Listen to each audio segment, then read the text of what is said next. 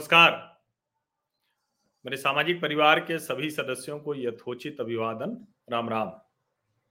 उत्तर प्रदेश में विधानसभा चुनाव जीतने की लड़ाई इतनी तगड़ी है कि दोनों ही प्रमुख राजनीतिक दल, भारतीय जनता पार्टी और समाजवादी पार्टी, पूरी ताकत लगाए हुए कोई अवसर छोड़ना नहीं चाहते हैं। लेकिन भारतीय जनता पार्टी और समाजवादी पार्टी की जो कैंपेन है, जो कहें कि अभियान वो चला रहे हैं फिर से सत्ता वापसी का या सत्ता में आने के लिए, वो दोनों में बड़ा फ़र्क है भारतीय जनता पार्टी और समाजवादी पार्टी में। भाजपा उन्हीं मुद्दों पर बात कर रही है, जो उसके घोषणा पत्र का लंबे समय से हिस्सा रहे। उन्हीं विषयों को बता रही है जिसको वो अपनी उपलब्धि के तौर पर दिखाती है। उन्हीं बातों की चर्चा करती है जो उसके प्लस पॉइंट्स हैं। माइनस पॉइंट्स पर वो चर्चा नहीं करती। हम्म।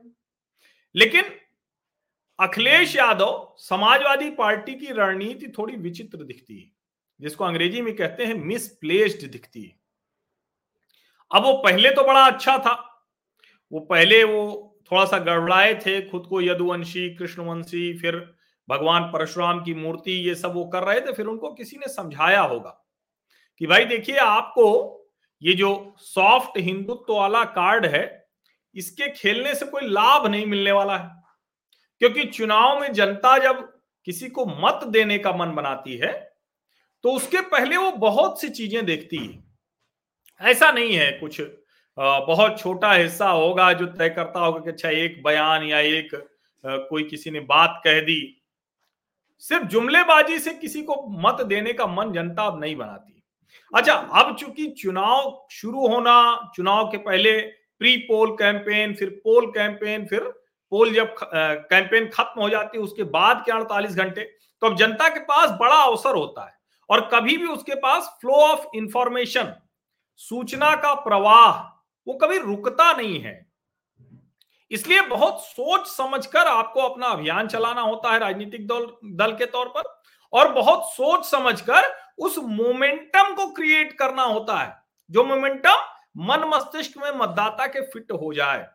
भारतीय जनता पार्टी वो करने में कामयाब दिखती है, नरेंद्र मोदी वो करने में कामयाब दिखते हैं।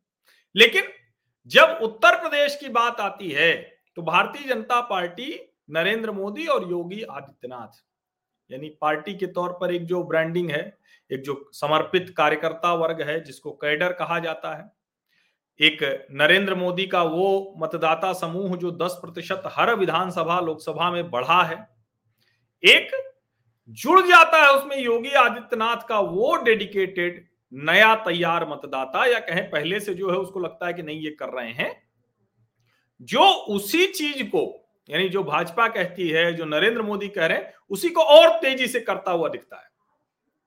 अब इसीलिए जब राम मंदिर पर कोई निर्णय सर्वोच्च न्यायालय से आए, इसका इंतज़ार उत्तर प्रदेश के लोग और देश के लोग और दुनिया भर के राम भक्त कर रहे थे।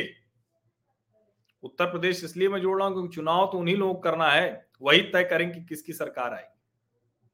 अब अमित शाह ने जानबूझकर एक रैली में कहा, और सबके मन में यह आशंका है यह राष्ट्रीय स्वयंसेवक संघ को भी लगता है, ये सामान्य व्यक्ति से आप चर्चा करेंगे तो कहेंगे कि भाई, जिस तेज़ी में मंदिर निर्माण का काम हो रहा है और कोई रोड़ा नहीं अटकता, यानी अगर कोई आरोप भी लगा, कोई प्रत्यारोप लगा तो उसकी जाँच होगी, उसमें सब कुछ होगा, लेकिन काम नहीं रुकेगा।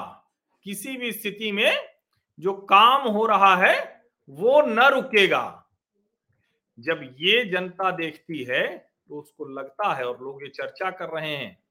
कि कहीं ऐसा ना हो कि सरकार बदल गई तो हमारे जो आराध्य हैं, उनका जो भव्य मंदिर बन रहा है, उसमें भी रोड़ा अटकेगा। गाड़ी के आगे काठ रखा जाएगी। अब ये बात अमित शाह ने कह दी। उनको तो अपनी कैंपेन आगे बढ़ानी थी, अपना अभियान आगे बढ़ाना था। मान लीजिए कुछ लोगों को भूल गया हो कि कितनी मुश्किल से हुआ, इसीलिए बार बार वो कहते हैं कि राम भक्तों पर गोली चलवा दी मुलायम सिंह यादव ने, वो याद दिलाते रहते हैं। राजनीतिक दल के तौर पर उनका ये काम है। लेकिन जब अखिलेश यादव उसका जवाब देते हैं, और क्या जवाब वो देते हैं? क्योंकि मैंने कहा ना कि बीच में वो लाइन पे आ गए थे, जिन्ना की बात कर रहे थे, एक कहें कि जो उनके पिताजी जहाँ तक लेके गए थे पचपन परसेंट के ऊपर, उसको वो सत्तर अस्सी परसेंट हर सौ में से सत्तर अस्सी मुसलमान चाहते थे कि सिर्फ़ सपा को वोट दे। बड़ी अच्छी रणनीति थी वो। और उसमें फिर यादवों का मत, दूसरे कुछ मत जुड़ते और उनकी स्थिति अच्छी होती। लेकिन अब जो सर्वे आ रहे हैं, अब जो स्थितियाँ दिख रही हैं, उसमें दिख रहा है कि वो पचपन से ऊपर, सौ में पचपन मुसलमान के ऊपर नहीं ले पा रहे हैं। और जो उनके लिए चिंता की बात है कि 10 12 15 मुसलमान एक नया प्लेयर आ गया है ए आई एम आई एम जो असदुद्दीन ओवैसी। और कमाल की बात यह है कि ओवैसी ने अपनी ही तरह तकरीर करने वाले नेता राज्य स्तर और स्थानीय स्तर पर भी चुन लिए मैं कुछ उन लोगों भाषण सुनता हूँ, उनकी तकरीरें सुनता हूँ तो मुसलमान नौजवानों को बड़ी अपील कर रहे हैं। कई बार उसमें बहुत विभाजक बातें सुनने को मिलती हैं, बहुत जिसको हम सांप्रदायिकता वाली बातें कहते हैं सुनने को मिलती हैं। लेकिन यह भी सच है कि जो मुसलमान नौजवान है, उसको कई बार वो अपील भी करती है, जो ओवैसी के सवाल होते हैं, जो कुछ ओवैसी कह रहे होते हैं। अब ऐसे में अखिलेश यादव की सारी रणनीति ध्वस्त होने लगती है। जबकि वो अपने पर टिके रहे तो शायद बेहतर होगा, लेकिन चूँकि उनके पास तो बहुत कुछ है ओवैसी के पास तो कुछ है नहीं तो ओवैसी तो अपने पर टिके हैं कि मुसलमान उप मुख्यमंत्री बनाओ, मुसलमान क्यों नहीं मुख्यमंत्री बन सकता? हमने यादवों को इतने समय तक सत्ता दी, क्या यादव मुसलमान को सत्ता नहीं दे सकते? ये भी तो होना चाहिए ये सब सवाल वो खड़े कर रहे हैं। लेकिन अखिलेश यादव कहाँ चले गए? उन्होंने अमित शाह के ट्रैप में फंसकर कह दिया कि अगर हमारी सरकार होती तो हम अब तक राम मंदिर बनवा चुके होते। और जब इस तरह का बयान आता है तो जो लोग सुनेंगे, उनको लगेगा कि ये कितने हल्के तरीके से राम मंदिर के निर्माण की बात कर रहे हैं। पहली बात तो ये कि राम मंदिर निर्माण कराना ये किसी सरकार का काम नहीं, न योगी सरकार का, न कोई और सरकार होती तो। लेकिन उसकी नीतियाँ बनाना, उसमें रोड़ा अटकाना या उसको तेज करना, इसमें सरकार की भूमिका है। सरकार जो कर सकती है, वो करती दिख रही है। जो काम निर्माण में होना चाहिए, वो प्रतिदिन, हर हफ़्ते, हर महीने, ऐसे करके अपडेट, ताज़ा जानकारी वो श्री राम जन्मभूमि तीर्थ क्षेत्र न्यास की तरफ़ से आती है। जिस तीर्थ क्षेत्र न्यास के ऊपर पूरी ज़िम्मेदारी है कि वो अयोध्या में भव्य राम मंदिर बनाए। बहुत स्पष्ट है, जनवरी शुरू हो गया है, अब न्यू तक ऊपर दिखने लगा है और वहाँ ये व्यवस्था श्री राम जन्मभूमि तीर्थ क्षेत्र न्यास ने करा दी है कि आप कोई भी भक्त जब जाएगा, रामलला विराजमान का दर्शन करेगा तो वहाँ जाली लगवा के वहाँ व्यवस्था कर दी है कि आप जाइए और निर्माण कार्य होते हुए भी देखिए। इतनी पारदर्शिता। अब उसमें बीच बीच में आरोप लगता है कि भाजपा के नेता, कुछ अधिकारी, उन्होंने ज़मीन ले ली क्या, किसके नाम पर ले ली, वो सब चलता रहता है। लेकिन मंदिर निर्माण के काम पे कोई भी असर नहीं पड़ा। और जो आरोप लगे, उसमें कोई भी अभी तक एक भी कोई प्रमाणित नहीं हो सका। अब इसके बीच में जब अखिलेश यादव कहते हैं कि हम तो बड़ा जल्दी बनवा देते तो जनता को याद आ जाता है। और जिसको कहते हैं ना कि वो दोनों तरफ़ चलने की जो कोशिश करते हैं कि एक तरफ़ तो जिन्ना बता देना, एक तरफ़ तो मुस्लिम वोट बैंक और दूसरी तरफ़ राम मंदिर हम होते तो जल्दी बताते। अब उनकी सरकार तो गई नहीं थी, उनके पिताजी की सरकार ने तो राम भक्तों पर गोलियाँ चलवाई थी। लेकिन भाजपा की तो चार चार राज्यों की सरकार राम मंदिर आंदोलन की वजह से गई, जिसको कहा जाता है कि विवादित बाबरी ढांचा ढहाने के बाद जो बर्खास्तगी हुई। तो जनता जैसे ही राम मंदिर जल्दी बनवाना, वो अखिलेश यादव के मुँह से सुनेगी तो उसको क्या समझ में आएगा? क्या सोचने लगेगी वो? उसको फिर पूरा नब्बे के दशक का मंदिर निर्माण आंदोलन याद आ जाएगा। उसको अशोक सिंघल याद आ जाएँगे, उसको राष्ट्रीय स्वयंसेवक संघ याद आएगा, उसको बजरंग दल याद आएगा, उसको बाबरी जो विवादित ढांचा था उसका ठहना याद आएगा। उसको यह भी याद आएगा कि चार चार राज्यों की भारतीय जनता पार्टी की सरकार चली गई, लौटी नहीं जल्दी। उसको यह भी याद आएगा कि कैसे रोड़े अटकाए गए सेशन कोर्ट से लेकर हाई कोर्ट से, फिर सर्वोच्च न्यायालय का निर्णय आने के बाद भी किस किस तरह की चर्चा हुई। और उसके बावजूद जब बनना भी शुरू हो गया तो भी उसमें लांछन लगाने की कोशिश हुई, आरोप लगाने की कोशिश हुई। अब ये सब जैसे ही याद आएगा तो अखिलेश जी तो खुद ही फंस जाएँगे। उनके लिए तो ये उल्टा साबित होगा। अब ये बयान किसके कहने पर उन्होंने दे दिया कि राम मंदिर हम होते, हमारी सरकार होती तो जल्दी बनवाती?